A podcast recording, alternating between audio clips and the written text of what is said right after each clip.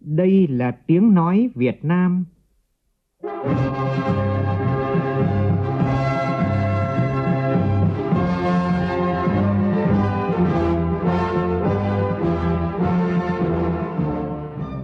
là tiếng nói Việt Nam, phát thanh từ Hà Nội, thủ đô nước Cộng hòa xã hội chủ nghĩa Việt Nam.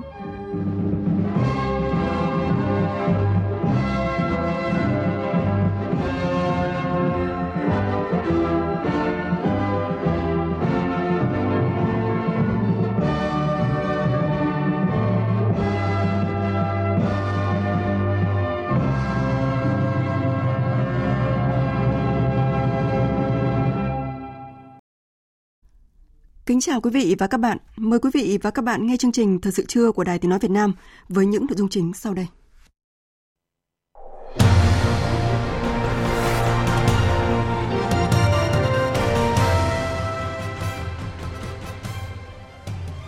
Tổng Bí thư Nguyễn Phú Trọng chủ trì cuộc họp của Bộ Chính trị làm việc với lãnh đạo chủ chốt tỉnh Nghệ An. Thảo luận ở tổ về tình hình thực hiện kế hoạch phát triển kinh tế xã hội và ngân sách nhà nước năm 2022 và những tháng đầu năm nay các đại biểu Quốc hội khẳng định giải ngân vốn đầu tư công sẽ là động lực chính thúc đẩy phát triển kinh tế.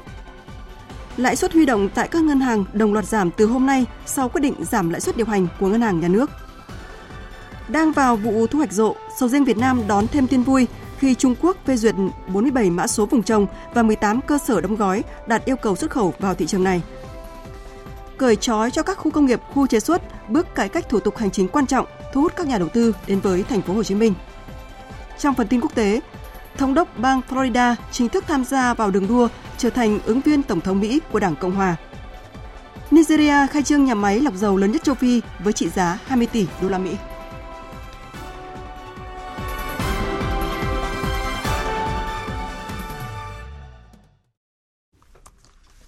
Bây giờ là nội dung chi tiết. Thưa quý vị và các bạn, sáng nay tại trụ sở Trung Đảng, Tổng Bí thư Nguyễn Phú Trọng chủ trì cuộc họp của Bộ Chính trị cho ý kiến về báo cáo tổng kết thực hiện nghị quyết số 26 ngày 30 tháng 7 năm 2013 của Bộ Chính trị khóa 11 về phương hướng nhiệm vụ phát triển tỉnh Nghệ An đến năm 2020. Phóng viên Văn Hiếu đưa tin. Sau khi nghe đại diện lãnh đạo Ban Kinh tế Trung ương trình bày nội dung tờ trình, ý kiến của các cơ quan và lãnh đạo tỉnh ủy Nghệ An, Bộ Chính trị đánh giá sau gần 10 năm thực hiện nghị quyết, Nghệ An đang từng bước hướng tới là trung tâm về tài chính, thương mại, du lịch, giáo dục và đào tạo, khoa học và công nghệ, công nghiệp công nghệ cao, y tế, văn hóa, thể thao của khu vực Bắc Trung Bộ. Theo đó, kinh tế phát triển khá toàn diện, tăng trưởng khá nhanh, chất lượng tăng trưởng được cải thiện, quy mô kinh tế được mở rộng. Năm ngoái đứng thứ 10 trong toàn quốc và gấp 2,5 lần so với năm 2013. GRDP bình quân đầu người tăng nhanh, đạt 51,4 triệu đồng, gấp 2 lần năm 2013 cơ cấu kinh tế chuyển dịch theo hướng tăng tỷ trọng khu vực công nghiệp. Tuy nhiên, Nghệ An vẫn là tỉnh còn nhiều khó khăn, phát triển kinh tế chưa tương xứng với tiềm năng, lợi thế. Kinh tế biển hiệu quả chưa cao, kết cấu hạ tầng kinh tế xã hội chưa đáp ứng được yêu cầu phát triển. Để xây dựng Nghệ An, quê hương của Chủ tịch Hồ Chí Minh trở thành tỉnh khá của cả nước, tương xứng với vai trò, vị trí đặc biệt quan trọng trong vùng Bắc Trung Bộ, Duyên Hải Trung Bộ và cả nước. Bộ Chính trị thống nhất ban hành nghị quyết mới về xây dựng và phát triển tỉnh Nghệ An đến năm 2030, tầm nhìn đến năm 2045. Trong đó xác định mục tiêu Nghệ An là tỉnh phát triển khá của cả nước, kinh tế phát triển nhanh và bền vững, mang đậm bản sắc văn hóa xứ nghệ. Đặc biệt, quốc phòng an ninh và chủ quyền biển đảo được bảo đảm vững chắc, tổ chức đảng, hệ thống chính trị vững mạnh. Tổng Bí thư Nguyễn Phú Trọng đề nghị phải có biện pháp tổ chức chỉ đạo một cách cụ thể, tích cực quyết liệt, có hiệu quả rõ rệt, chứ không phải là trung ương ban nghị quyết xong rồi cứ khoán trắng cho địa phương. Các ngành, các cấp phải vào cuộc mà. Liên quan đến luật pháp thì chúng ta phải chú ý cái chỗ này nữa nha. Phải tất cả đồng bộ, trên, dưới, đồng lòng, dọc ngang, thông suốt.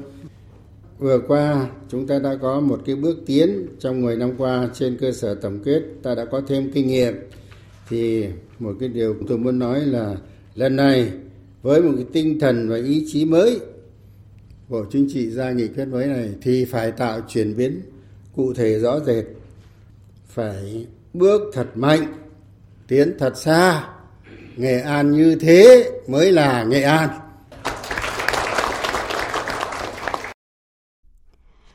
Tiếp tục chương trình kỳ họp thứ 5, sáng nay các đại biểu Quốc hội thảo luận ở tổ về tình hình kinh tế xã hội và ngân sách nhà nước. Các đại biểu cho rằng giải pháp mấu chốt là giải ngân đầu tư công sẽ là động lực chính để thúc đẩy phát triển kinh tế. Cũng trong sáng nay, các đại biểu thảo luận ở tổ về công tác thực hành tiết kiệm chống lãng phí năm 2022 và việc tiếp tục thực hiện chính sách giảm thuế giá trị gia tăng 2% theo nghị quyết số 43 năm 2022. Nhóm phóng viên Minh Long, Nguyễn Hằng và Lại Hoa phản ánh. Tại các tổ thảo luận, các đại biểu đánh giá trong bối cảnh rất khó khăn, GDP quý 1 vẫn duy trì đà tăng trưởng nhưng không cao, chỉ đạt 3,32% so với cùng kỳ. Đại biểu Trần Hoàng Ngân, đoàn Thành phố Hồ Chí Minh và đại biểu Nguyễn Thị Kim Bé, đoàn Kiên Giang đề nghị tốc độ tăng trưởng kinh tế quý 1 so với bối cảnh chung đạt 3.32 chúng ta chấp nhận được. Nhưng mà nếu để đà suy giảm này nó tiếp tục suy giảm thì thất nghiệp sẽ gia tăng. Và thương mại của thế giới tác động đến thương mại ở trong nước như chúng ta thấy xuất khẩu là một trong cổ xe tam mã thì đã suy giảm 11,8%. Xuất khẩu mà suy giảm thì nhiều doanh nghiệp bị cắt đơn hàng, người lao động bị mất việc làm, dẫn đến an sinh xã hội. Chúng ta cần phải tập trung có những cái giải pháp cấp bách nhưng đồng thời cũng phải có những giải pháp lâu dài để đảm bảo kinh tế phát triển nó bền vững hơn nâng cao cái tính độc lập tự chủ của nền kinh tế trong thời gian tới. Chúng ta thấy là vấn đề tăng trưởng nó sụt xuống âm đây là một cái điều đáng lo chúng ta đã thấy được cái khó khăn, thấy được những cái vấn đề đó và chúng ta đưa ra nhiều nhóm giải pháp. Nhưng mà đến giờ phút này thì qua những tháng đầu năm thì cái tình hình kinh tế nó có chiều hướng sụt giảm. Đề nghị xem lại các cái nhóm giải pháp đưa ra trên cơ sở đó, chúng ta điều chỉnh các cái nhóm giải pháp này trong lãnh đạo điều hành những cái tháng cuối năm. Nhiều đại biểu lo lắng những vấn đề nội tại của nền kinh tế như áp lực lạm phát và nhiều yếu tố bất định gây áp lực lớn trong điều hành kinh tế vĩ mô và đề xuất giải pháp để hoàn thành mục tiêu tăng trưởng 6,5% cho cả năm. Theo đó, giải pháp mấu chốt đó là giải ngân vốn đầu tư công sẽ là động lực chính thúc đẩy phát triển kinh tế. Tuy nhiên, tại tổ thảo luận, Bộ trưởng Hồ Đức Phước, đại biểu đoàn Bình Thuận nêu rõ những bất cập trong giải ngân vốn đầu tư công. Theo tôi thì phải sửa một số cái quy định, đặc biệt ách tắc hiện nay nhất ấy, là luật quy hoạch.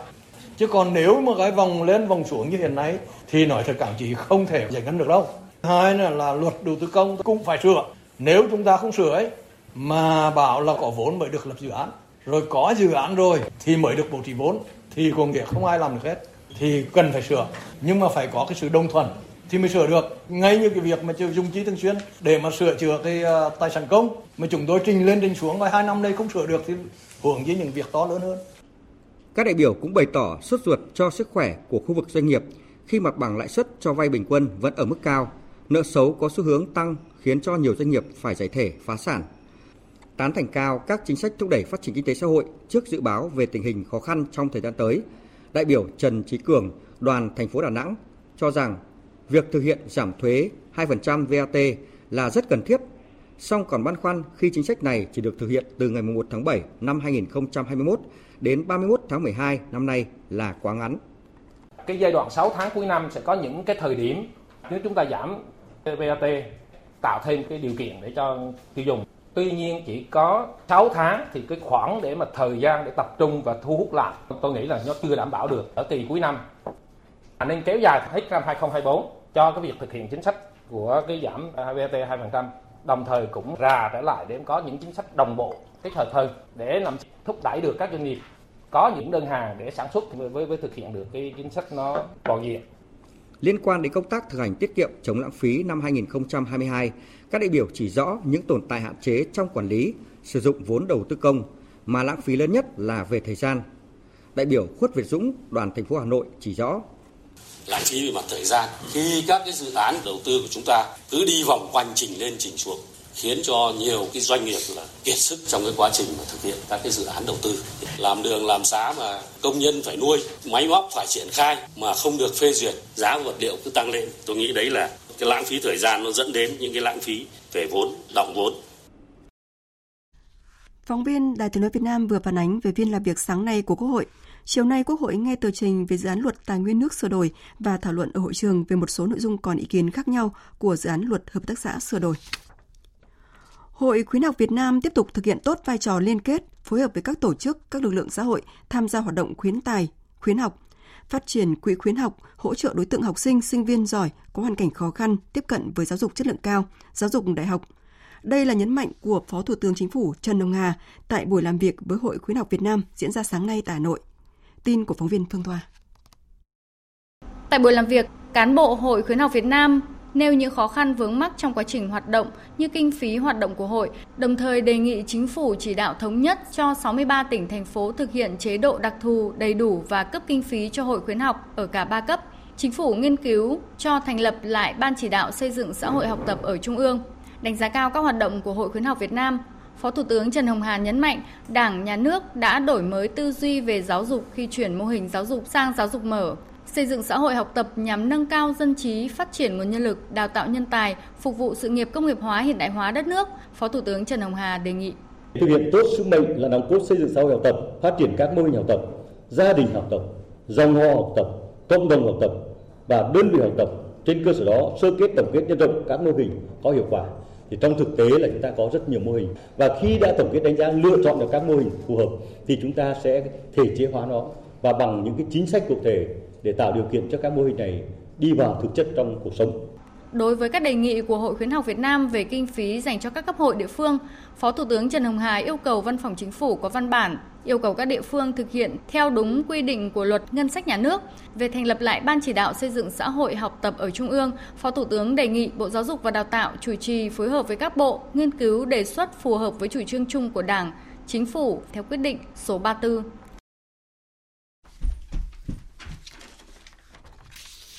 Hôm nay, Phó Thủ tướng Lê Minh Khái đã chủ trì cuộc họp về tình hình hoạt động công tác cơ cấu lại Tập đoàn Hóa chất Việt Nam Vinachem giai đoạn 2016-2020, đề án cơ cấu lại Vinachem giai đoạn 2021-2025,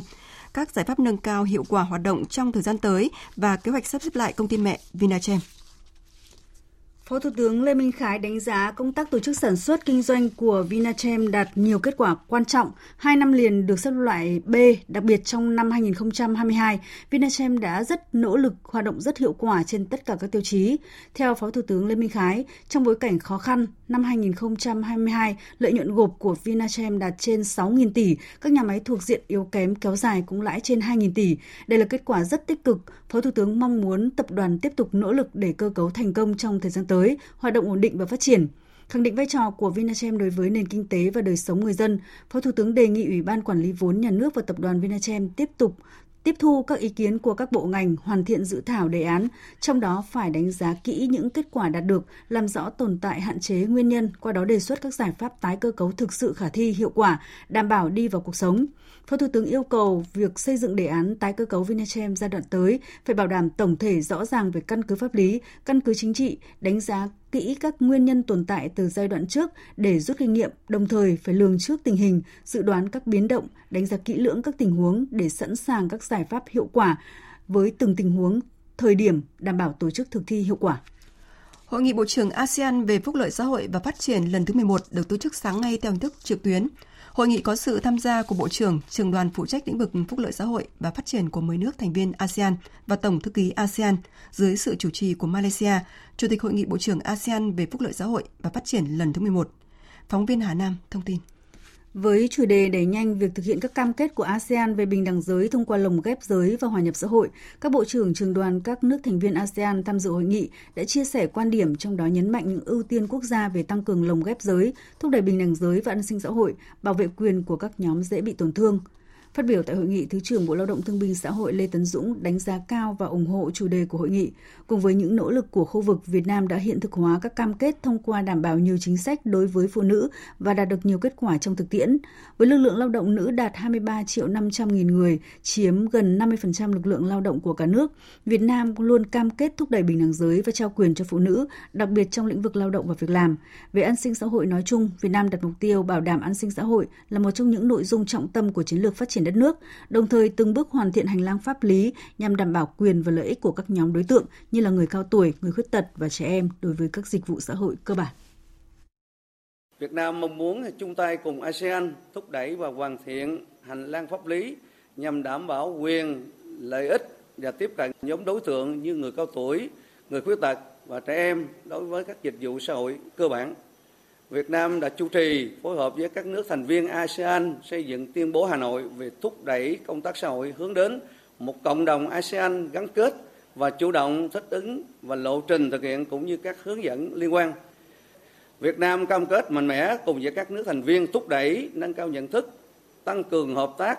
cũng như các nỗ lực tập thể nhằm đảm bảo phúc lợi, hạnh phúc cho 10 công dân ASEAN và không để ai bị bỏ lại phía sau. Thông tin đáng chú ý trong lĩnh vực tín dụng, từ hôm nay, lãi suất điều hành được Ngân hàng Nhà nước điều chỉnh giảm. Đây là lần thứ ba trong năm cơ quan này quyết định giảm lãi suất điều hành để góp phần hỗ trợ tăng trưởng kinh tế. Phóng viên Bảo Ngọc thông tin. Đợt này, Ngân hàng Nhà nước quyết định giảm 4 mức lãi suất, tổng mức giảm sau 3 lần của Ngân hàng Nhà nước là 0,5 đến 1,5% một năm tùy loại. Ông Đỗ Bảo Ngọc, Phó Tổng Giám đốc Công ty Cổ phần Chứng khoán Kiến thiết Việt Nam nhận định. Đây là mức giảm lãi suất tương đối phù hợp ở giai đoạn này. Khi lãi suất giảm, tỷ giá Việt Nam đồng cũng sẽ giảm và do đó thì sẽ hỗ trợ cho xuất khẩu. À, nhìn chung thì chúng tôi cho rằng là cái mặt bằng lãi suất cho vay hiện tại còn mức cao và do đó thì với cái sự quyết liệt uh, giảm cái lãi suất huy động và các lãi suất điều hành thì tương lai gần cũng chỉ trong vòng vài tháng nữa thì chúng ta sẽ có thể giảm được cái lãi suất cho vay và qua đó thì hỗ trợ mạnh mẽ hơn cho các nền kinh tế. Lần này, Ngân hàng Nhà nước không giảm trần lãi suất cho vay với các lĩnh vực ưu tiên, tuy nhiên lại giảm trần lãi suất tiền gửi từ 1 đến dưới 6 tháng lần thứ hai liên tiếp. Theo nhiều chuyên gia, động thái này sẽ phát tín hiệu quan trọng cho thị trường về xu hướng lãi suất thời gian tới. Các ngân hàng thương mại cũng phải điều chỉnh mặt bằng tiền gửi các kỳ hạn khác. Chính việc hạ nhiệt lãi suất huy động sẽ có ý nghĩa quan trọng trong việc giảm giá vốn đầu vào của các ngân hàng thương mại, từ đó mới có cơ sở để hạ được lãi suất đầu ra, chính là lãi suất cho vay. Ông Bùi Thành Trung, Phó Tổng Giám đốc Ngân hàng OCB cho biết. Thời gian vừa qua thì mặt bằng lãi suất của thị trường Việt Nam ở mức cũng khá là cao. Nhưng với các cái xu hướng vĩ mô ổn định dần của thị trường quốc tế cũng như là à, điều kiện của thị trường Việt Nam thì tôi à, nhìn nhận lãi suất của thị trường Việt Nam chắc chắn trong thời gian sắp tới sẽ giảm. Việc tiếp tục điều chỉnh giảm các mức lãi suất điều hành được xem là giải pháp linh hoạt, phù hợp với điều kiện thị trường trong giai đoạn hiện nay. Để thực hiện mục tiêu phục hồi tăng trưởng kinh tế của Quốc hội và Chính phủ, qua đó tiếp tục định hướng giảm mặt bằng lãi suất cho vay của thị trường. Trước đó, tại cuộc họp với các bộ ngành và một số ngân hàng thương mại nhà nước về các giải pháp nâng cao khả năng tiếp cận vốn và giảm lãi suất diễn ra vào chiều qua, Phó Thủ tướng Lê Minh Khái đề nghị ngân hàng nhà nước và hệ thống ngân hàng tiếp tục triển khai các giải pháp tiết giảm chi phí hoạt động, hạ lãi suất huy động để thiết lập mặt bằng lãi suất hợp lý, hỗ trợ doanh nghiệp tiếp cận vốn, khắc phục khó khăn, phát triển sản xuất kinh doanh. Theo Phó Thống đốc Đào Minh Tú, Ngân hàng Nhà nước sẽ tiếp tục chỉ đạo hệ thống ngân hàng thương mại tiết giảm chi phí hoạt động để có thể tiếp tục hạ lãi suất, chia sẻ lợi nhuận với doanh nghiệp, cơ cấu lại các khoản nợ, sửa đổi lại một số điểm của thông tư 39 quy định về hoạt động cho vay của tổ chức tín dụng, chi nhánh ngân hàng nước ngoài đối với khách hàng theo hướng cởi mở hơn nhưng không phải hạ tiêu chuẩn.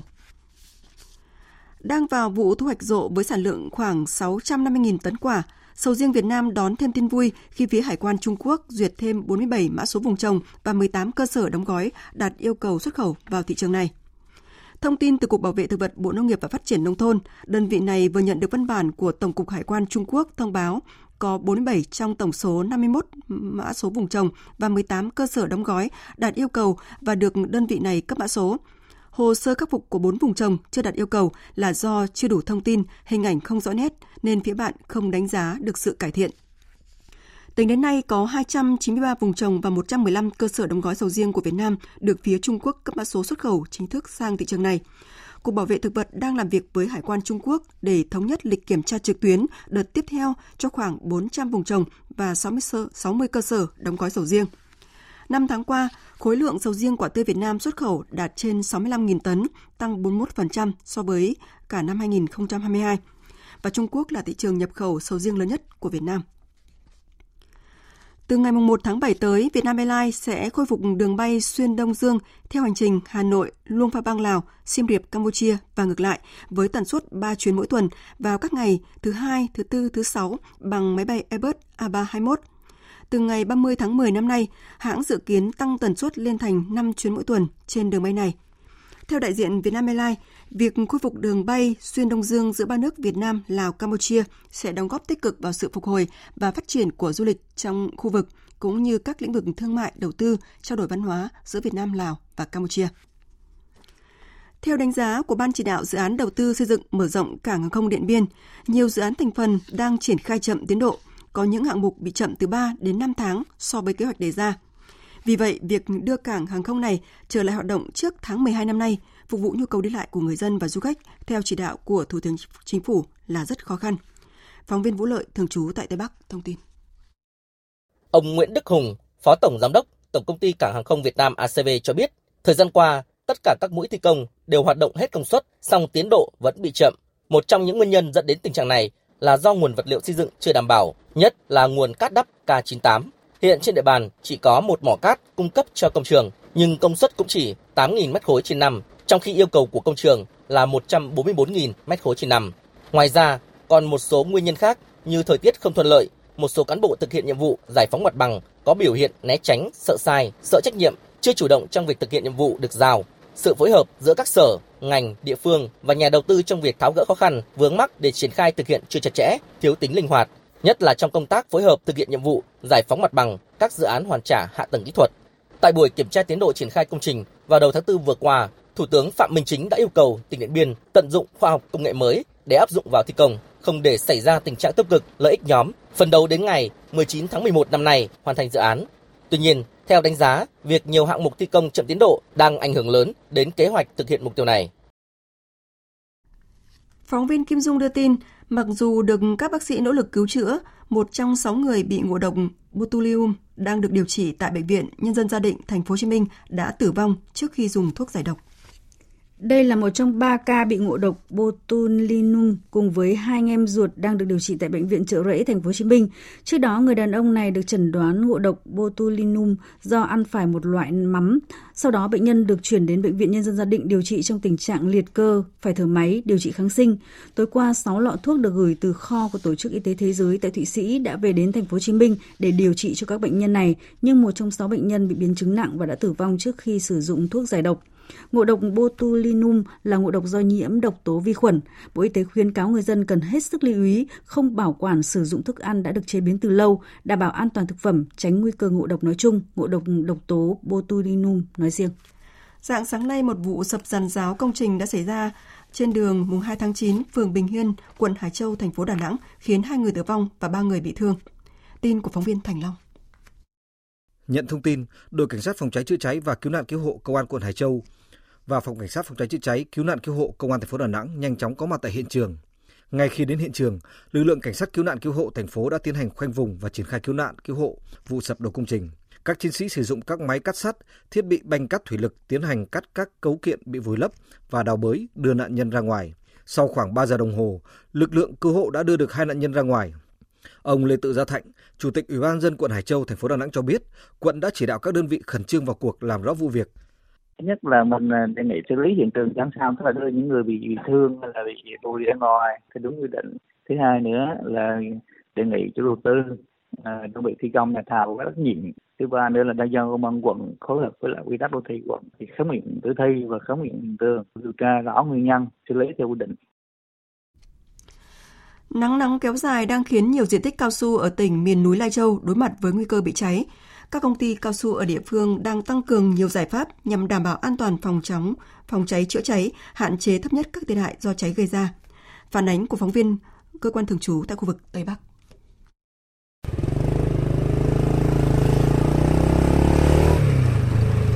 Những ngày này, cùng với việc cạo mù, các công nhân là thành viên tổ phòng cháy chữa cháy rừng thuộc nông trường cao su Nậm Na, công ty cổ phần cao su Lai Châu 2 đều thực hiện tuần tra trên các cung đường sản xuất để canh lửa bảo vệ vườn cao su hiện có. Ông Nguyễn Đình Tuấn, giám đốc nông trường cao su Nậm Na, công ty cổ phần cao su Lai Châu 2 cho biết. Nông trường đã thành lập cái tiểu ban trực cháy phân công lịch trực 24 trên 24 theo ngày giờ, khu vực rõ ràng và được niêm yết tại bảng tin của nông trường. Tiểu ban cũng thường xuyên tuần tra và phối hợp với công nhân có lán trại trên ờ, vườn cây ra quán các hướng các điểm mù nhằm đảm bảo phát hiện kịp thời các cái điểm cháy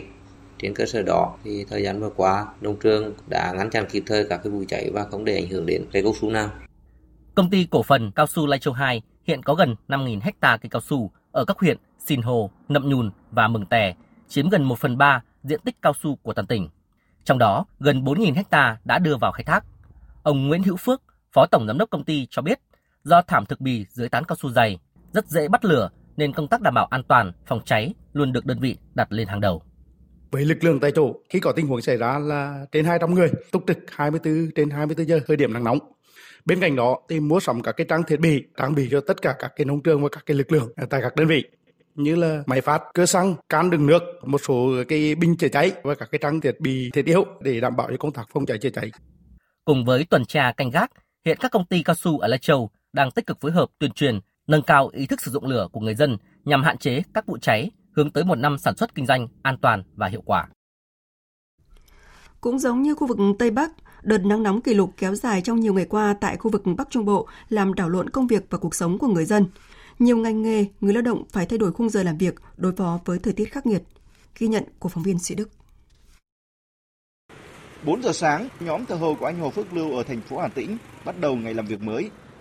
Để tránh cây nắng như lửa đốt những ngày qua thì nhóm thợ hồ này đã phải thay đổi thời gian làm việc. Kết thúc buổi sáng vào khoảng 8 giờ 30 phút. Trong ờ, cái thời tiết nắng nóng như thế này thì ờ, đối với chúng tôi thì lao động ngoài trời thì ờ, rất chỉ là mất nước và mệt mỏi. Anh em đã sắp xếp được thời gian làm việc sớm hơn để kết thúc công việc sớm, khỏe hơn, chứ không nặng lên rất khó làm việc. Với những ngành nghề như thợ hồ thu hoạch mùa hay là lau công, người lao động đã phải thay đổi khung giờ làm việc để đảm bảo hiệu quả và tránh được cái nắng. Không ít người phải linh hoạt tận dụng khu vực có bóng mát để lao động. Rất là nắng nóng nên chúng tôi phải tranh thủ cả cái bóng râm, cả cái ờ, lum cây để ờ, gọi là chúng xe vào đây chứ nắng nóng ờ, không chịu được. À, tôi nặng như thế này thì dùng tranh thủ mân cả bên ngày cả bên đêm. Thế nhưng không ít ngành nghề, người lao động vẫn phải đối diện với cây nắng, cây nóng như là nghề rèn, nghề bánh đa kẹo lạc. Tại làng nghề bánh đa Vĩnh Đức huyện Đô Lương tỉnh Nghệ An, chứng kiến từng tốp người ngồi bên bếp than đổ rực quạt bánh trong bộ trang phục kín mít, ướt đẫm mồ hôi. Chị Lê Thị Thực ở huyện Đô Lương chia sẻ. Ngày ngồi khoảng 7-8 tiếng, trưa là giờ cao điểm là 11 giờ nó nặng thì nghỉ. Khoảng 2 giờ chiều thì lại qua tiếp. Ngày nay thì nặng thì được bánh. Còn mà trời mưa thì bánh nó không được đẹp. Ngày nay thì ngồi nặng thán nặng cùng hơi vất vả đó. Ông Nguyễn Văn Công, trưởng ban làng nghề bánh đa kẹo lạc Vĩnh Đức huyện Đô Lương cho biết, cái ngược của nghề là càng nắng thì lao động càng hiệu quả. Để tránh thủ được cái nắng, vì vậy chúng tôi là đã cố gắng để mà uh, tích lũy hàng hóa, tích trữ hàng hóa để cung cấp vào cái mùa mưa. Cái khâu chịu nắng nắng nhiều nhất là cái khâu ra thu gom bánh vào. Chúng ta làm nghề phải chấp nhận thì tất cả vất vả gian nan nhưng mà đó là vì mưu sinh cuộc sống. Tiếp theo là một số thông tin về thời tiết. Trung tâm Dự báo Khí tượng Thủy văn Quốc gia dự báo chiều tối và đêm nay ở Bắc Bộ, khu vực phía Tây Thanh Hóa, Nghệ An, khu vực từ Đà Nẵng đến Phú Yên và Tây Nguyên có mưa rào và rông rải rác. Cục bộ có mưa to đến rất to với lượng mưa từ 20 đến 40 mm, có nơi trên 70 mm.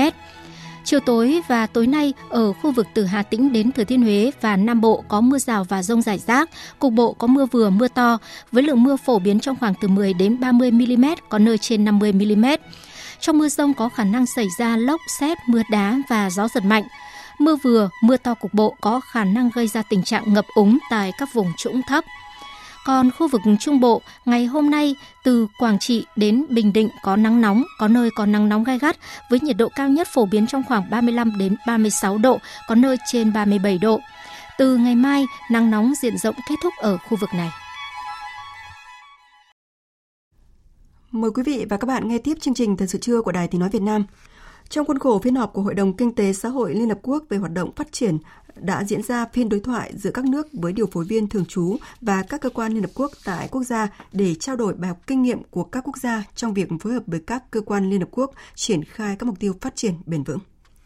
Phát biểu với tư cách diễn giải chính tại phiên họp, Đại sứ Đặng Hoàng Giang, trưởng phái đoàn thường trực Việt Nam tại Liên Hợp Quốc, nêu bật thành tựu của Việt Nam trong phát triển kinh tế xã hội, thực hiện mục tiêu phát triển bền vững thời gian qua. Việt Nam đề nghị các cơ quan Liên Hợp Quốc, trong đó có vai trò dẫn dắt của điều phối viên thường trú, tăng cường hoạt động điều phối để hỗ trợ các nước hiệu quả, tăng cường năng lực cạnh tranh quốc gia và thiết lập các quan hệ đối tác mới để hỗ trợ thực hiện các mục tiêu phát triển bền vững.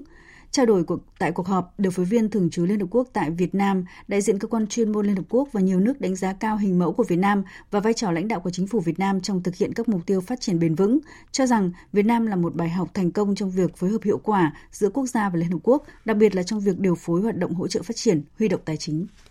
Hôm qua, theo giờ Mỹ, Tổng thống đốc bang Florida Ron DeSantis đã nộp hồ sơ tranh cử Tổng thống Mỹ năm 2024 lên Ủy ban bầu cử liên bang, chính thức tham gia vào đường đua trở thành ứng cử viên Tổng thống của Đảng Cộng Hòa. Ông được truyền thông Mỹ đánh giá là một ứng cử viên sáng giá, là một ngôi sao đang lên trên chính trường Mỹ và sẽ có nguồn hậu thuẫn tài chính dồi dào. Tổng hợp của biên tập viên Đình Nam. Ngoài việc nộp hồ sơ tranh cử lên Ủy ban bầu cử liên bang, Thống đốc bang Florida Ron DeSantis cũng đã đưa ra tuyên bố tranh cử trong một sự kiện của Twitter với sự có mặt của tỷ phú Elon Musk, giám đốc điều hành của nền tảng này. Trong tuyên bố, ông Ron DeSantis khẳng định sẽ tham gia tranh cử để dẫn dắt nước Mỹ vĩ đại trở lại. Tôi ra tranh cử Tổng thống Mỹ để lãnh đạo nước Mỹ vĩ đại trở lại. Hãy nhìn xem, chúng tôi biết đất nước này đang đi sai hướng. Chúng tôi nhìn thấy tận mắt và chúng tôi cảm nhận điều đó tận xương tủy. Và Tổng thống của chúng ta, ông ấy thiếu sức sống, ông ấy lúng túng khi đối mặt với những thách thức của quốc gia chúng ta. Tôi không nghĩ đất nước này phải đi theo cách này. Sự suy tàn của nước Mỹ không phải là tất yếu, đó là một sự lựa chọn. Và chúng ta nên chọn một hướng đi mới, một con đường sẽ dẫn đến sự hồi sinh của nước Mỹ. Là một ngôi sao đang lên trên chính trường Mỹ và được cho là có nguồn hậu thuẫn tài chính dồi dào, ông DeSantis, 44 tuổi, ngay lập tức được cho là đối thủ lớn nhất của cựu Tổng thống Donald Trump cho vị trí đại diện Đảng Cộng Hòa trên đường đua vào Nhà Trắng năm 2024. Hãng tin AP nhận định, tuyên bố tranh cử ông DeSantis đánh dấu một chương mới trong sự thăng tiến phi thường của ông trên chính trường Mỹ từ một nghị sĩ đến thống đốc hai nhiệm kỳ và giờ là ứng cử viên tổng thống. David Choi, chuyên gia của Trung tâm Chính sách Lưỡng đảng và Lịch sử Tổng thống, cũng đồng tình với nhận định này. Ông DeSantis có cả kinh nghiệm lập pháp và hành pháp. Ông ấy cũng từng phục vụ trong quân đội. Đây là một đặc điểm ngày càng hiếm thấy ở các tổng thống Mỹ ngày nay. Tôi nghĩ đó là một lợi thế. Ông ấy có nhiều kinh nghiệm và chắc chắn có thể so sánh với các cựu tổng thống George Bush, Bill Clinton. Tất cả những người này đều từng là thống đốc trước đó và tôi nghĩ việc có kinh nghiệm lập pháp đó là một lợi thế hơn. Dự kiến ông DeSantis sẽ triệu tập một cuộc họp của các nhà tài trợ hàng đầu của mình tại một khách sạn ở Miami để ngay lập tức khởi động các nỗ lực gây quỹ cho chiến dịch tranh cử. Được biết, các ứng cử viên Đảng Cộng hòa khác đã gia nhập đường đua đáng chú ý hiện nay, bao gồm cựu Tổng thống Mỹ Donald Trump, bà Nikki Haley, cựu đại sứ Mỹ tại Liên Hợp Quốc, và ông Tim Scott, thượng nghị sĩ Mỹ từ Nam Carolina. Về tình hình đàm phán nợ công, đại diện của Tổng thống Mỹ Joe Biden và Đảng Dân Chủ và Thượng nghị sĩ Đảng Cộng Hòa Kevin McCarthy tổ chức đàm phán mà cả hai bên đánh giá là hữu ích nhằm đạt được thỏa thuận nâng trần nợ lên 31.400 tỷ đô la và tránh vỡ nợ.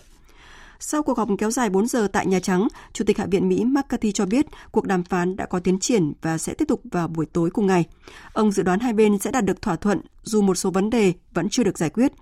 Tuy nhiên, Nhà Trắng và các nghị sĩ Đảng Dân Chủ cũng cáo buộc Đảng Cộng Hòa bắt nền kinh tế làm con tin để thúc đẩy một chương trình nghị sự mà họ không thể thông qua, đồng thời kêu gọi Đảng Cộng Hòa nhượng bộ nhiều hơn. Bộ Tài chính Mỹ cảnh báo thời gian không còn nhiều, chính phủ liên bang khó có khả năng thanh toán tất cả các hóa đơn ngay sau ngày 1 tháng 6 vì cần vài ngày để thông qua tại Quốc hội. Cao ủy Liên Hợp Quốc về quyền con người Volker Stark cảnh báo các bên liên quan tại Sudan cần nghiêm túc thực hiện thỏa thuận ngừng bắn đạt được hôm 22 tháng 5 vừa qua. Cảnh báo này được đưa ra sau khi Liên Hợp Quốc nhận được các báo cáo về tình hình bạo lực vẫn diễn ra ở Khartoum, đặc biệt là những vi phạm về quyền con người dưới nhiều hình thức khác nhau. Tổng hợp của biên tập viên Hạnh Phúc. Phát biểu tại Geneva, Cao ủy Liên Hợp Quốc về quyền con người Volker Turk cho biết, dù đã có nhiều thỏa thuận ngừng bắn đạt được trước đó, song việc các bên không tuân thủ một cách nghiêm túc đã gây ra nhiều thương vong cho dân thường Sudan. Theo ông Volker Turk, đêm qua ông đã nhận được báo cáo về các máy bay chiến đấu bay qua và đụng độ ở một số khu vực của thủ đô Khartoum. Bên cạnh đó, xuất hiện các vụ bạo lực phi quân sự, trong đó có bạo lực tình dục, vi phạm nghiêm trọng quyền con người. Các báo cáo rất đáng lo ngại về bạo lực tình dục ở Khartoum và Darfur đã được đưa ra. Chúng tôi biết ít nhất 25 trường hợp và chúng tôi chắc chắn rằng số trường hợp thực tế còn cao hơn rất nhiều. Tướng Abuhan và tướng Dagalo cần phải đưa ra những chỉ thị rõ ràng cho tất cả những người dưới quyền rằng không có sự khoan nhượng đối với bạo lực phi quân sự. Thủ phạm phải chịu trách nhiệm thường dân phải được bảo vệ và các bên phải chấm dứt bạo lực vô nghĩa này ngay lập tức. Hiện cuộc xung đột tại Sudan đã kéo dài sang tuần thứ 6 và gây ra khủng hoảng nhân đạo trầm trọng tại quốc gia châu Phi này. Dự trữ thực phẩm, tiền mặt và nhu yếu phẩm đang cạn kiệt nhanh chóng. Các ngân hàng, đại sứ quán, kho viện trợ và thậm chí cả nhà thờ đã bị cướp bóc hàng loạt. Theo thống kê, xung đột đã khiến hơn 1,1 triệu người phải rời bỏ nhà cửa đi sơ tán hoặc di tản sang các nước láng giềng. Khoảng 705 người đã bị thiệt mạng và gần 5.300 người đã bị thương. Ngân hàng Thế giới vừa công bố báo cáo cho thấy các quốc gia đã thu được 95 tỷ đô la Mỹ tiền phí phát thải CO2 trong năm 2022 từ các doanh nghiệp. Tuy nhiên, mức thu hiện nay vẫn quá thấp để thúc đẩy các hoạt động cần thiết nhằm đáp ứng mục tiêu của Hiệp định Paris về biến đổi khí hậu. Biên tập viên Đài tiếng nói Việt Nam thông tin. Theo báo cáo đưa ra, hiện một số quốc gia đang áp dụng biện pháp định giá khí thải carbon dưới hình thức thuế, theo cơ chế định giá khí thải hoặc hệ thống mua bán giới hạn để thu phí nhằm đáp ứng các mục tiêu về khí hậu. Trong đó có 73 công cụ định giá carbon toàn cầu đang hoạt động, so với 68 công cụ mà Ngân hàng Thế giới đưa ra vào tháng 5 năm ngoái, bao gồm khoảng 23% lượng khí thải nhà kính toàn cầu. Báo cáo cũng ghi nhận doanh thu phí thải carbon của các nước trong năm ngoái tăng khoảng 84 tỷ đô la Mỹ so với năm 2021. Tuy vậy, con số này vẫn chưa đáp ứng được nhu cầu cần thiết để thực hiện mục tiêu cắt giảm khí thải nhà kính theo cam kết của Hiệp định Paris. Giám đốc toàn cầu về biến đổi khí hậu của Ngân hàng Thế giới Jennifer Sara cho biết. Ngay cả trong thời kỳ kinh tế khó khăn, chính phủ các nước vẫn đang ưu tiên chính sách định giá carbon trực tiếp để giảm lượng khí thải nhà kính. Nhưng để thực sự thúc đẩy sự thay đổi ở quy mô cần thiết, chúng ta cần thấy những tiến bộ lớn hơn cả về phạm vi bảo hiểm và định giá khí thải carbon. Năm 2017, báo cáo của Ủy ban cấp cao về giá carbon đề ra giá carbon cần ở mức 50 đến 100 đô la Mỹ một tấn vào năm 2030 để giữ mức tăng nhiệt độ toàn cầu dưới 2 độ C. Mức cao nhất của giới hạn đã được thống nhất trong Hiệp định Paris năm 2015. Trong khi đó, báo cáo của Ngân hàng Thế giới công bố kể từ tháng 4 năm nay, chưa đến 5% lượng khí thải nhà kính toàn cầu được bù đắp bằng giá carbon trực tiếp và thấp hơn mức khuyến nghị theo lộ trình đến năm 2030. Do đó, Ngân hàng Thế giới đề xuất điều chỉnh theo lạm phát, mức giá hiện tại sẽ vào khoảng 61 đến 122 đô la Mỹ một tấn. Nigeria vừa khai trương nhà máy lọc dầu lớn nhất ở châu Phi với chi phí lên tới 20 tỷ đô la và công suất sản xuất 650.000 thùng mỗi ngày. Tin của phóng viên Tuấn Nguyễn. Nhà máy lọc dầu này thuộc sở hữu của tỷ phú người Nigeria Aliko Dangote, người giàu nhất châu Phi, được kỳ vọng sẽ góp phần tạo ra sự chuyển dịch quan trọng ở Nigeria, quốc gia sản xuất dầu lớn nhất châu Phi, nhưng lại phải nhập khẩu phần lớn nhiên liệu từ nước ngoài. Nigeria hiện phải chi hơn 23 tỷ đô la Mỹ hàng năm để nhập khẩu các sản phẩm xăng dầu và nhà máy lọc dầu mới sẽ đáp ứng nhu cầu của thị trường địa phương. Trước đó, việc khai trương nhà máy lọc dầu bị trì hoãn nhiều lần đã làm tăng chi phí của dự án, ước tính ban đầu vào khoảng 9 tỷ đô la Mỹ. Tỷ phú người Nigeria Aliko Dangote cho biết, nhà máy lọc dầu mới sẽ giúp không chỉ đáp ứng nhu cầu trong nước của Nigeria mà còn trở thành một công ty lớn trên thị trường châu Phi và toàn cầu.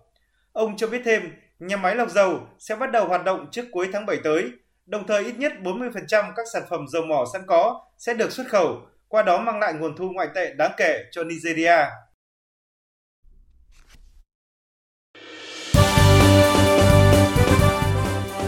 Thời sự tiếng nói Việt Nam.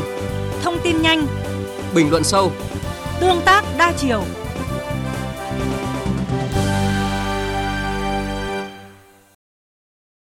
Quý vị và các bạn đang nghe chương trình Thời sự trưa của Đài Tiếng Nói Việt Nam. Thưa quý vị và các bạn, tại kỳ họp thứ 5 Quốc hội khóa 15, Chính phủ sẽ trình Quốc hội dự thảo nghị quyết mới thay thế nghị quyết số 54 năm 2017 về thí điểm một số cơ chế chính sách đặc thù phát triển thành phố Hồ Chí Minh. Một trong những vấn đề rất đáng quan tâm trong dự thảo là cởi trói cho khu công nghiệp, khu chế xuất được quyền phê duyệt điều chỉnh đồ án quy hoạch của doanh nghiệp trong các khu.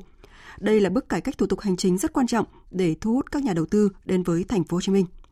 Lệ Hằng, phóng viên thường trú tại thành phố Hồ Chí Minh có bài đề cập.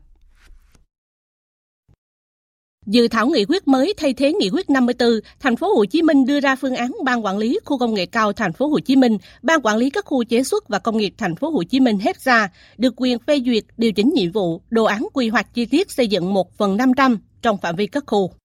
Theo ông Đào Xuân Đức, Chủ tịch Hiệp hội các doanh nghiệp khu công nghiệp thành phố Hồ Chí Minh HBA, đây là thủ tục đầu tiên khi doanh nghiệp muốn xây dựng hay điều chỉnh dự án ở các khu công nghiệp, khu chế xuất, khu công nghệ cao.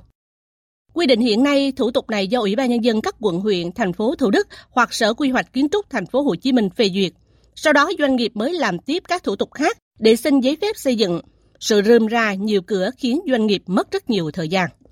Đơn cử như trường hợp một công ty xây dựng cơ sở hạ tầng ở khu chế xuất Tân Thuận đang làm thủ tục điều chỉnh nhiệm vụ và đồ án quy hoạch chi tiết 1 phần 500. Thời gian kéo dài 2-3 năm nhưng chưa xong, trong khi thời hạn hoạt động của khu này chỉ còn 17 đến 18 năm. Ông Đào Xuân Đức cho hay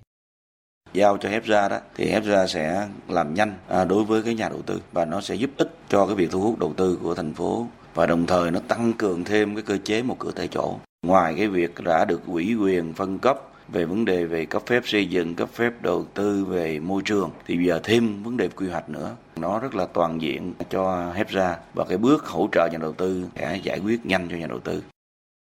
Ông Nguyễn Thanh Bình, Phó trưởng phòng quy hoạch xây dựng Ban quản lý các khu chế xuất và khu công nghiệp thành phố Hồ Chí Minh HEPSA cho biết, các đơn vị chức năng được giao thêm quyền phê duyệt này không nắm rõ hết quy hoạch các khu, nên việc văn bản trao đi đổi lại với nhau nhiều lần rất mất thời gian. Nếu doanh nghiệp điều chỉnh dự án chưa phù hợp, phải làm lại thủ tục từ đầu. Đó chưa kể các khu công nghiệp nằm trên địa bàn từ hai quận huyện khác nhau, thì thủ tục giấy tờ lại càng nhiều khê. Ông Nguyễn Thanh Bình cho rằng vì ngay từ đầu đã nắm được đầu tư Hepsa đã nắm được toàn bộ là anh cần làm bao nhiêu công trình mật độ diện tích quy hoạch như thế nào vì vậy các khâu sau thì sẽ rất dễ dàng và tiết kiệm luôn cả thời gian cho cả cái khâu sau của nhà đầu tư nữa để tránh trường hợp là khi mà anh làm quy hoạch rồi mà anh quay lại đây mà nó không đạt các chỉ tiêu về quy hoạch nữa là bên đây lại không thể cấp phép xây dựng được để đảm bảo cái cơ chế một cửa tại chỗ phục vụ doanh nghiệp những quy định trên kéo dài thời gian qua khiến nhiều doanh nghiệp rất bức xúc, ảnh hưởng đến thu hút đầu tư của thành phố Hồ Chí Minh. Ủy ban nhân dân thành phố cũng không thể ủy quyền cho ban quản lý các khu chế xuất, khu công nghiệp, khu công nghệ cao thực hiện nhiệm vụ này vì vướng luật xây dựng năm 2014 và luật tổ chức chính quyền địa phương. Chính vì vậy, việc thành phố đề xuất xây dựng cơ chế ủy quyền, giao quyền cho ban quản lý khu công nghệ cao thành phố, ban quản lý các khu chế xuất và khu công nghiệp thành phố được quyền phê duyệt, điều chỉnh nhiệm vụ và đồ án quy hoạch chi tiết xây dựng 1 phần 500 như nghị quyết mới được xem là bước đột phá trong cải cách thủ tục hành chính. Khi đó, ban quản lý các khu sẽ giải quyết thủ tục theo cơ chế một cửa tại chỗ, rất thuận lợi cho doanh nghiệp. Ông Nguyễn Anh Thi, trưởng ban quản lý khu công nghệ cao thành phố Hồ Chí Minh cho rằng doanh nghiệp đều mong muốn rằng là khu công nghệ cao có được tái lập lại cái cơ chế một cửa mà trước đây đã có mà họ rất là hài lòng. Kỳ vọng là cái việc giải quyết ờ, các cái thủ tục nó tập trung một đầu mối thì nó sẽ nhanh gọn hơn. Bây giờ nó đang mất thời gian vì là mỗi ờ, thủ tục lại do một cơ quan thụ lý, trong khi là giải quyết thủ tục hành chính mình nó chưa liên thông tốt, rồi quan điểm giải quyết thủ tục nó khác nhau ở mỗi cơ quan thì nó dẫn đến là mất thời gian cho doanh nghiệp với quy định về phân cấp phân quyền trong nghị quyết mới, không chỉ giúp thành phố Hồ Chí Minh tháo gỡ khó khăn, cởi trói cho doanh nghiệp, hạn chế được tình trạng một cửa nhưng doanh nghiệp lại phải đi nhiều nơi. Đây sẽ là đột phá trong cải cách thủ tục hành chính, tạo niềm tin cho doanh nghiệp đầu tư vào các khu công nghiệp, khu chế xuất ở thành phố Hồ Chí Minh. Chương trình Thật sự trưa sẽ tiếp nối với trang tin đầu tư tài chính và bản tin thể thao. Trang tin đầu tư tài chính. Thưa quý vị và các bạn, giá vàng thế giới giảm mạnh khi có thông tin rằng cuộc đàm phán gia hạn nợ của Mỹ sẽ được nối lại. Trong nước, vàng tiếp tục chuỗi ngày yên ắng. Giá vàng thế giới giao ngay giảm 17 đô la Mỹ xuống còn 1.958,8 đô la Mỹ một ounce. Còn ở trong nước, giá vàng thương hiệu vàng dòng thăng long của công ty Bảo Tín Minh Châu mua vào mức 55 triệu 830 nghìn đồng một lượng và bán ra 56 triệu 730 nghìn đồng một lượng. Trên thị trường tiền tệ hôm nay, Ngân hàng Nhà nước công bố tỷ giá trung tâm của đồng Việt Nam với đô la Mỹ ở mức 23.696 đồng đổi 1 đô la Mỹ. Hội đồng nhân dân thành phố Hồ Chí Minh vừa tổ chức buổi giám sát việc thực hiện công tác đầu tư công giai đoạn 2021-2025 đối với Sở Tài nguyên và Môi trường.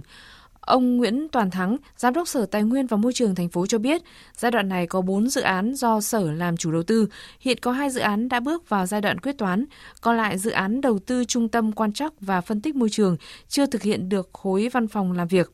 Sở đã chấm dứt các đơn vị thi công cũ và đấu thầu lựa chọn đơn vị mới, dự kiến tháng 10 năm 2023 sẽ hoàn thành.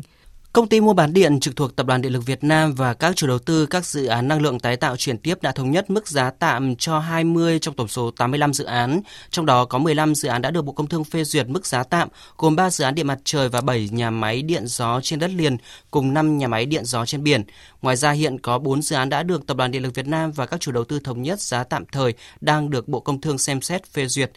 Diễn biến thị trường chứng khoán phiên sáng nay, điểm tích cực của thị trường vẫn là khối lượng giao dịch được duy trì ở mức cao trên mức trung bình 20 phiên, thể hiện dòng tiền vẫn đang được giữ ở mức ổn định và đây là cơ sở để kỳ vọng lực cầu sẽ nhanh chóng trở lại quanh mức hỗ trợ 1060 điểm. Nhóm vốn hóa lớn có thể tiếp tục tạo hiệu ứng điều chỉnh giảm cho thị trường trong phiên sáng nay. Chốt phiên giao dịch sáng nay, VN Index đạt 1.060,35 điểm, HNX Index đạt 215,67 điểm, còn Upcom Index đạt 80,53 điểm. Đầu tư tài chính biến cơ hội thành hiện thực. Đầu tư tài chính biến cơ hội thành hiện thực. Thưa quý vị và các bạn, cạnh tranh giữa các nước đang phát triển trong thu hút đầu tư nước ngoài FDI đang diễn ra quyết liệt, đặc biệt trong bối cảnh dòng vốn FDI được dự báo giảm trong năm nay, đặt ra nhiều thách thức cho Việt Nam. Song áp lực này đang thúc đẩy các cấp quản lý đổi mới tư duy, sáng tạo, kiến tạo tầm nhìn, từ đó mở ra những cơ hội và động lực mới trong hợp tác phát triển, thu hút dòng đầu tư mới. Phóng viên Xuân Lan thông tin.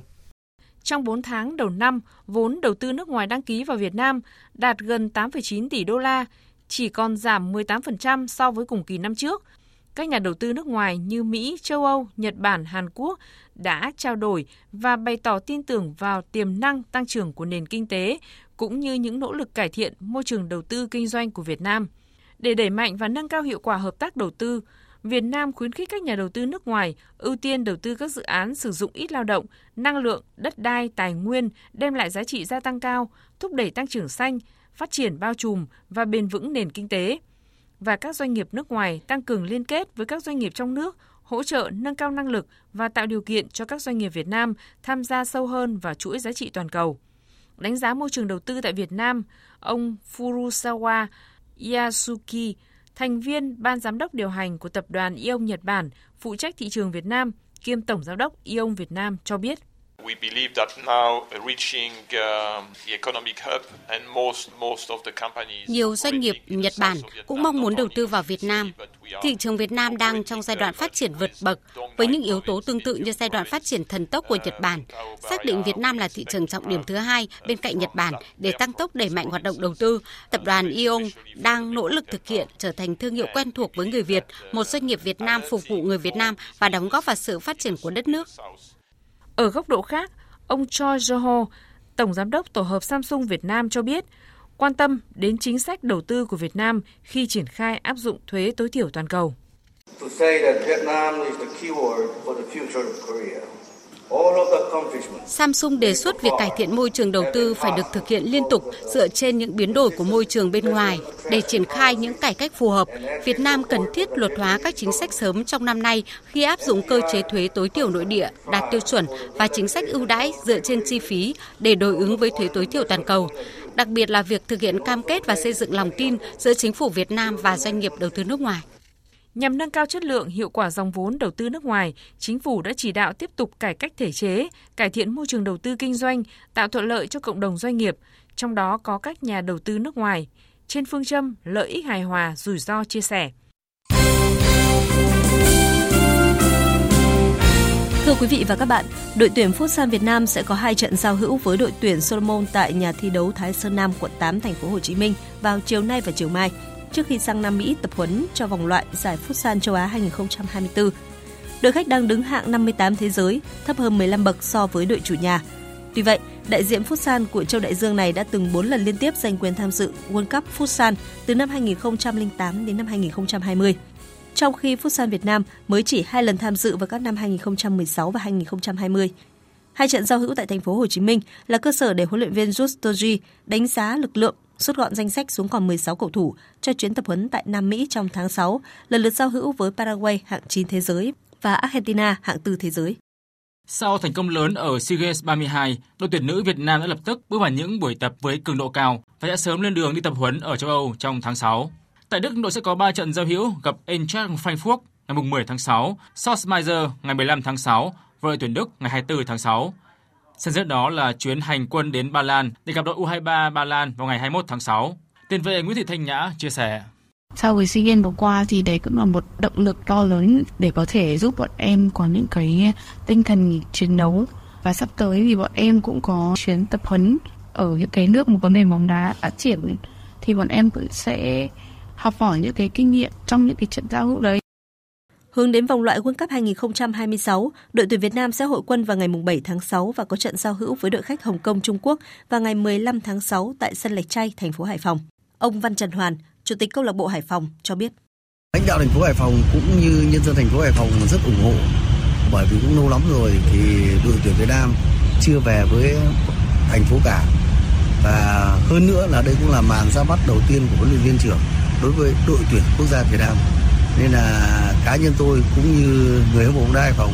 rất chờ đợi và tôi tin tưởng rằng trận đấu này sẽ thành công rực rỡ. Khai mạc vào hôm qua 24 tháng 5 tại Quảng Ninh, giải bóng đá hạng nhì quốc gia 2023 hứa hẹn tạo ra những cuộc so tài hấp dẫn trong cuộc đua hướng tới 2,5 suất thăng hạng. Năm nay giải đấu quy tụ 14 câu lạc bộ chia vào hai bảng A và B căn cứ theo khu vực địa lý. Các đội thi đấu vòng tròn hai lượt trên sân nhà và sân khách, chọn ra các đội nhất và nhì mỗi bảng vào vòng chung kết. Phát biểu tại lễ khai mạc, Tổng thư ký Liên đoàn bóng đá Việt Nam Dương Nghiệp Khôi, trưởng ban tổ chức giải nhấn mạnh: Đây là giải đấu cao nhất trong hệ thống các giải bóng đá ngoài chuyên nghiệp quốc gia, là cánh cửa để các đội tiến lên thi đấu ở các giải chuyên nghiệp. Đồng thời cũng có ý nghĩa là sân chơi giúp duy trì và phát triển phong trào bóng đá tại các địa phương trong cả nước và là môi trường để các cầu thủ thi đấu cọ sát phát triển sự nghiệp. Sau lễ khai mạc là trận đấu đầu tiên của bảng A, chủ nhà Luxury Hạ Long hòa một đều với câu lạc bộ trẻ PVF. Huấn luyện viên Hà Vương Ngầu Nại của tân binh Luxury Hạ Long cho biết. À, mục tiêu của à, đội bóng Hạ Long là năm nay trụ hạng tại mới lên nên lại tập hợp các anh em trễ trận đấu hôm nay kiếm được một điểm là rất hài lòng. Năm nay thì à, theo tôi đánh giá thì các các đội trong các bảng bảng A này cái đội thì xem nhau chỉ chứ đội à, Đắk Lắk mới xuống hạng thì đội tương đối tốt.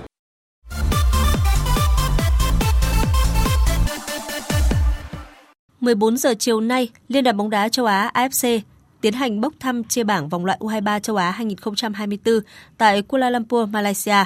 Là chủ nhà của một bảng đấu, cũng như nằm trong nhóm hạt giống số 1, ưu thế cho U23 Việt Nam là không phải gặp các đối thủ mạnh nhất, đồng thời tránh được các đối thủ chủ nhà ở nhóm khác, trong đó có cả Thái Lan và Indonesia, hai đội mà U22 Việt Nam không thể thắng tại SEA Games 32 vừa qua. Vòng loại giải U23 châu Á 2024 có 11 bảng đấu, chọn ra 11 đội nhất bảng cùng 4 đội nhì bảng có thành tích tốt nhất dự vòng chung kết cùng chủ nhà Qatar. Kết quả lễ bốc thăm sẽ được thông tin chi tiết trong các bản tin sau. Ở trận đấu bù vòng 32 ngoại hạng Anh, Manchester City hòa một đều với Brighton. Như vậy là chỗ chiến thắng của Man City tại ngoại hạng Anh mùa này đã dừng lại ở con số 12. Ở vòng 38, vòng đấu cuối, Man City sẽ làm khách trước Brentford. Sau đó họ sẽ lần lượt gặp Manchester United ở chung kết FA Cup, đối đầu với Inter Milan tại chung kết Champions League. Còn với Brighton, họ đã chắc chắn giành vé tham dự Europa League mùa tới với vị trí thứ 6. Dự báo thời tiết Phía Tây Bắc Bộ có mây, có mưa rào và rông vài nơi, chiều tối và đêm có mưa rào và rông rải rác, cục bộ có mưa to, gió nhẹ. Trong mưa rông có khả năng xảy ra lốc, xét, mưa đá và gió giật mạnh, nhiệt độ từ 22 đến 34 độ. Phía Đông Bắc Bộ có mây, có mưa rào và rông vài nơi, chiều tối và đêm có mưa rào và rông rải rác, cục bộ có mưa to. Trong mưa rông có khả năng xảy ra lốc, xét, mưa đá và gió giật mạnh, nhiệt độ từ 23 đến 34 độ. Khu vực từ Thanh Hóa đến Thừa Thiên Huế có mây, chiều nắng nóng, có nơi có nắng nóng gai gắt, chiều tối và tối có mưa rào và rông rải rác, cục bộ có mưa to, đêm có mưa rào và rông vài nơi, gió Tây Nam cấp 2, cấp 3. Trong mưa rông có khả năng xảy ra lốc, xét, mưa đá và gió giật mạnh, nhiệt độ từ 24 đến 35 độ. Khu vực từ Đà Nẵng đến Bình Thuận có mây, chiều nắng. Riêng phía Bắc, từ Đà Nẵng đến Phú Yên có nắng nóng, có nơi có nắng nóng gai gắt. Chiều tối và tối có mưa rào và rông rải rác. Cục bộ có mưa to. Đêm có mưa rào và rông vài nơi. Gió Tây Nam cấp 2, cấp 3. Trong mưa rông có khả năng xảy ra lốc, xét, mưa đá và gió giật mạnh. Nhiệt độ từ 24 đến 35 độ. Tây Nguyên và Nam Bộ có mây, có mưa rào và rông vài nơi, chiều và tối có mưa rào và rông rải rác, cục bộ có mưa vừa mưa to, gió Tây Nam cấp 2, cấp 3. Trong mưa rông có khả năng xảy ra lốc, xét, mưa đá và gió giật mạnh, nhiệt độ từ 20 đến 35 độ, có nơi trên 35 độ. Khu vực Hà Nội có mây, chiều nắng, chiều tối và đêm có lúc có mưa rào và rông, gió Đông Nam cấp 2, cấp 3. Trong mưa rông có khả năng xảy ra lốc, xét, mưa đá và gió giật mạnh. Nhiệt độ từ 24 đến 34 độ. Tiếp theo là dự báo thời tiết biển. Vịnh Bắc Bộ, vùng biển từ Quảng Trị đến Quảng Ngãi, vùng biển từ Bình Định đến Ninh Thuận có mưa rào và rông vài nơi, tầm nhìn xa trên 10 km, gió Đông Nam đến Nam cấp 3, cấp 4. Vùng biển từ Bình Thuận đến Cà Mau, vùng biển từ Cà Mau đến Kiên Giang có mưa rào và rông rải rác. Trong mưa rông có khả năng xảy ra lốc xoáy và gió giật mạnh. Tầm nhìn xa trên 10 km, giảm xuống từ 4 đến 10 km trong mưa, gió Tây đến Tây Nam cấp 4 khu vực Bắc Biển Đông, khu vực quần đảo Hoàng Sa thuộc thành phố Đà Nẵng có mưa rào và rông vài nơi, tầm nhìn xa trên 10 km, gió Đông Nam cấp 3, cấp 4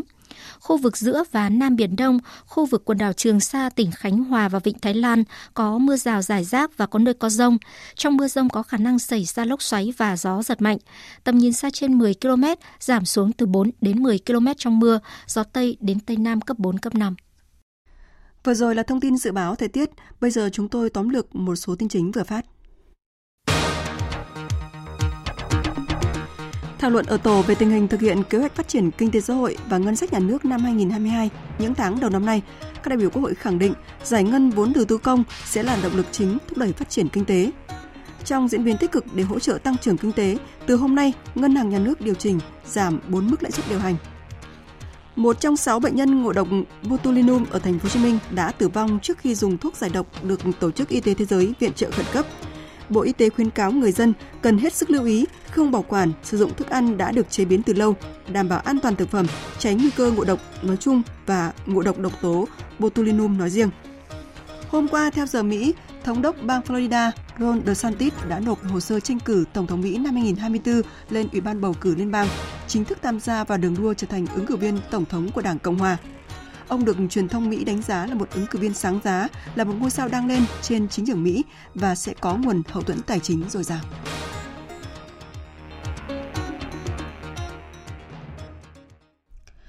Phần tóm lược những tin chính vừa rồi đã kết thúc chương trình Thời sự trưa nay của Đài Tiếng Nói Việt Nam. Chương trình do các biên tập viên Minh Châu, Thanh Trường, Thu Hòa thực hiện với sự tham gia của kỹ thuật viên Thế Phi, chịu trách nhiệm nội dung Nguyễn Vũ Duy.